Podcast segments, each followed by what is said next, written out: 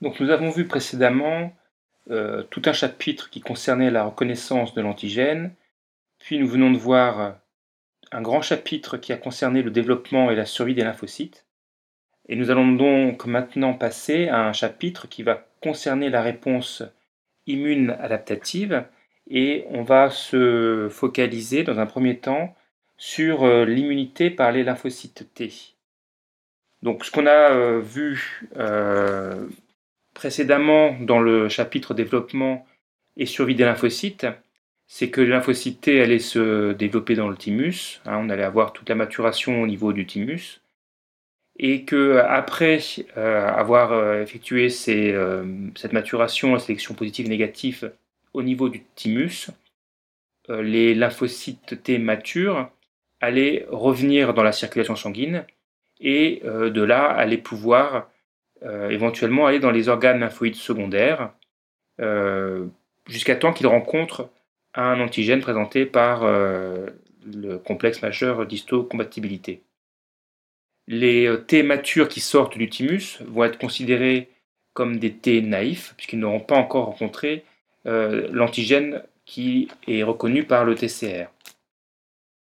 Un T mature qui va rencontrer un antigène par son TCR présenté par euh, le CMH, va euh, se différencier en un T effecteur qui pourra agir sur des cellules cibles.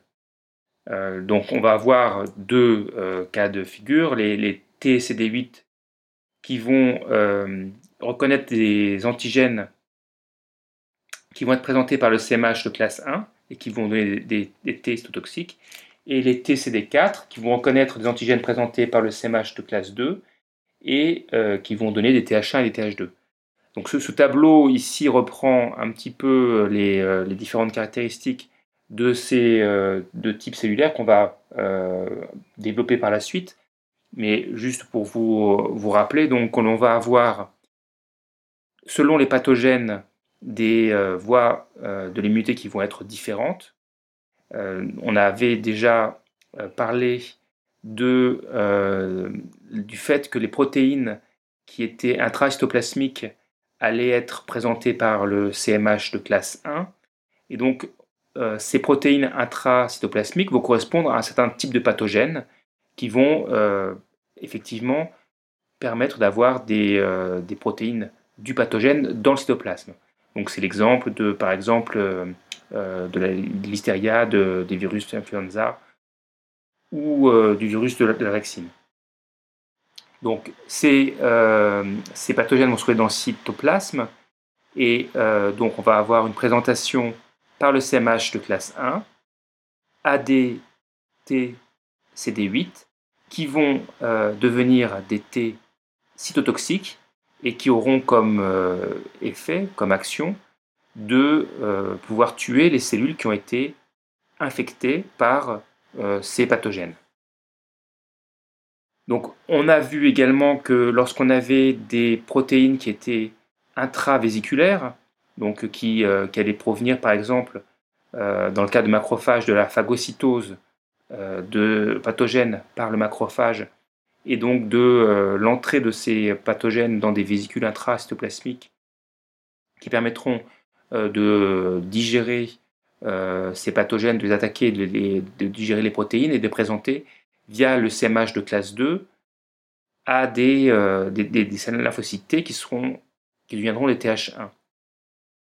Et donc ces TH1, on, verra, on, le redétaillera plus tard, vont pouvoir ensuite activer des, des, macrophages infectés. Et enfin, le, troisième cas de figure qui concernait toujours des, euh, protéines qui allaient être intravésiculaires. C'était des, des antigènes, des pathogènes qui étaient reconnus par des lymphocytes B via leurs euh, immunoglobulines de surface. Et euh, donc ça va concerner des, des, pathogènes qu'on va trouver dans la circulation, comme ces pathogènes qui sont décrits ici, le, virus de la polio, des staphylocoques pneumoniae ou des staphylocoques aureus, par exemple qui vont euh, donc euh, être présentés également par le CMH de classe 2, AD euh, CD4, qui vont plutôt donner des TH2 et qui auront comme fonction d'activer les lymphocytes B pour qu'ils deviennent des plasmocytes et qu'ils produisent des, anticorps. Donc on va revenir sur ces points un peu plus tard. ce que l'on peut également signaler ici, c'est que les lymphocytes T dans la circulation, pour qu'ils puissent passer dans euh, les organes lymphoïdes secondaires, vous avez ici l'exemple d'un ganglion lymphatique, auront besoin de euh, molécules qui vont les guider. Donc on aura des, euh, des, molécules qui vont intervenir